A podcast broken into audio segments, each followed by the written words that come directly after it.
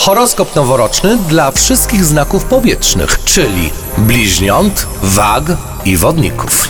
W sprawach zawodowych i finansowych powinniście być ostrożniejsi. Karta siedmiu monet z kartą dziewiątki buław oznacza czekanie. Czyli po pierwsze może być na przykład jakaś bardzo ważna sprawa formalna, załóżmy, która będzie się dłużyć miesiącami, przykładowo spadkowa albo jakaś inna tam urzędowa.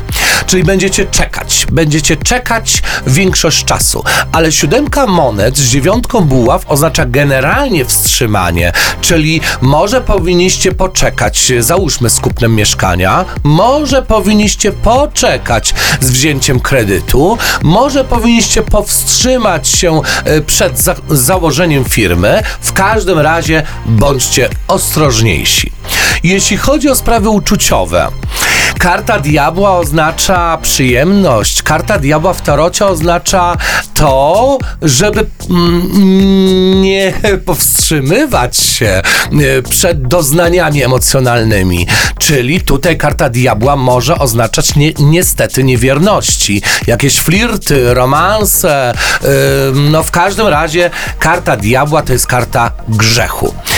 Dziesiątka monet z królem kielichów oznacza to, że przede wszystkim te relacje takie stałe są troszkę zagrożone, czyli uważajcie, żeby nie patrzeć na boki, czy to po prostu bardziej docencie yy, to, co macie.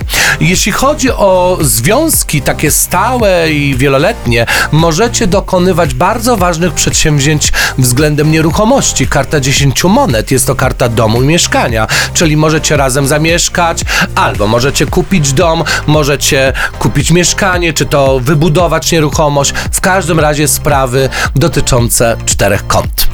Jeśli chodzi generalnie o rok 2024, będziecie wracać do przeszłości. Karta sześciu kielichów jest to karta sentymentów, wspomnień, czyli na przykład przyjaciółka z liceum może się do ciebie odezwać. Załóżmy. Ale karta słońca jest to karta generalnie zadowolenia. Przy cesarzu oznacza to, żebyście dbali o równowagę i żebyście nie popsuli zamku, który zbudowaliście na przysłowiowym piasku.